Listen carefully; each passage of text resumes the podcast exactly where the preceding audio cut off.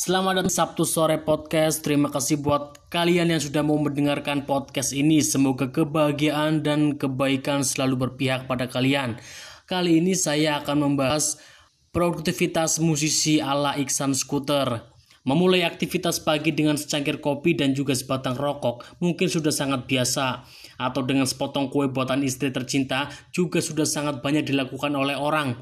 Namun suasananya akan berbeda ketika ditambah mendengarkan musik-musik baru yang baru saja dirilis. Pada kesempatan kali ini saya tidak akan berbicara tentang bagaimana cara menikmati pagi yang benar, tapi kali ini saya akan berbicara tentang produktivitas Mohon maaf, produktivitas seorang musisi. Jika seorang pelukis harus menghasilkan lukisan, seorang sastrawan harus membuat tulisan, maka bagi seorang musisi membuat lagu adalah suatu kewajiban. Bukan saja agar ia sah disebut sebagai musisi, tapi agar ia tetap hidup. Berbicara tentang produktivitas, saya tertarik membicarakan seorang musisi folk asal Malang, yaitu Iksan Scooter. Buat teman-teman, nama Iksan Scooter mungkin sudah tidak asing lagi ya. Dengan model gitar kopongnya, ia bisa dikatakan sangat-sangat produktif. Jika kita melihat akun YouTube-nya, hampir setiap minggu ia akan mengupload lagu-lagu barunya. Ia selalu menghasilkan lagu-lagu barunya dalam seminggu. Sebenarnya itu bukan sebuah prestasi, karena itu adalah kewajiban seorang musisi. Namun, karena saya melihat lambannya produktivitas musisi lain, maka dengan hampir setiap minggu menghasilkan lagu baru, tentu saja sekarang sah disebut sebagai prestasi. Pertama kali mendengar Iksan Scooter dengan lagunya yang berjudul Nyalakan Tanda Bahaya. Kemudian membawa saya untuk lebih mengetahui banyak lagu dari Iksan Scooter. Sampai sekarang album yang sudah dirilis Iksan Scooter sebanyak 12 album. Sudah genap satu lusin dalam rentan waktu yang cukup singkat.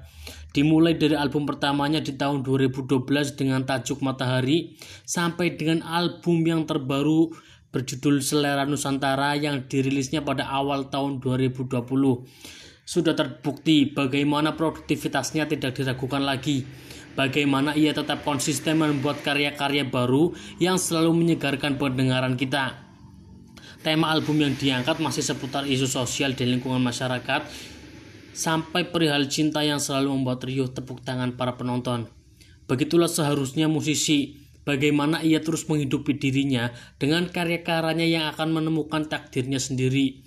Meskipun saya tidak tahu bagaimana proses kreatif Iksan Scooter dalam membuat sebuah karya, tapi saya angkat topi untuk segala pencapaiannya sampai dengan sekarang. Sekarang, e, kalau kalian tahu mungkin sudah sangat banyak sekali lagunya ya, mungkin sudah hampir ratusan atau mungkin puluhan Melihat Iksan Skuter dengan produktivitasnya membuat saya yakin bahwa di luar sana masih banyak Iksan Skuter-Iksan Skuter lain yang semoga saja akan mendapatkan takdir yang baik.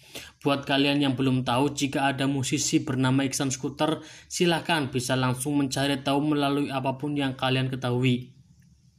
Buat kalian yang suka dengan musik-musik santai, sederhana, hanya dengan gitar kopong, itu sangat cocok buat kalian mulai dari lagu-lagunya yang sudah sekarang sedang terkenal dari mulai tadi nyalakan tanda bahaya sampai pulang atau mungkin banyak lagu-lagu Iksan Skuter lain lah yang mungkin kalian juga sudah tahu yang harus kita ambil dari sikap Iksan Skuter ini adalah bagaimana ia tetap produktivitas, ia tetap konsisten membuat karya. Itulah yang harus kita contoh buat teman-teman semua.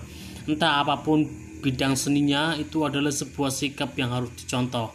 Oke, terima kasih buat teman-teman semua yang sudah mau mendengarkan podcast ini. Semoga dengan adanya podcast ini membuat kalian sedikit merasa mendapatkan sesuatu. Terima kasih, sampai berjumpa di podcast selanjutnya.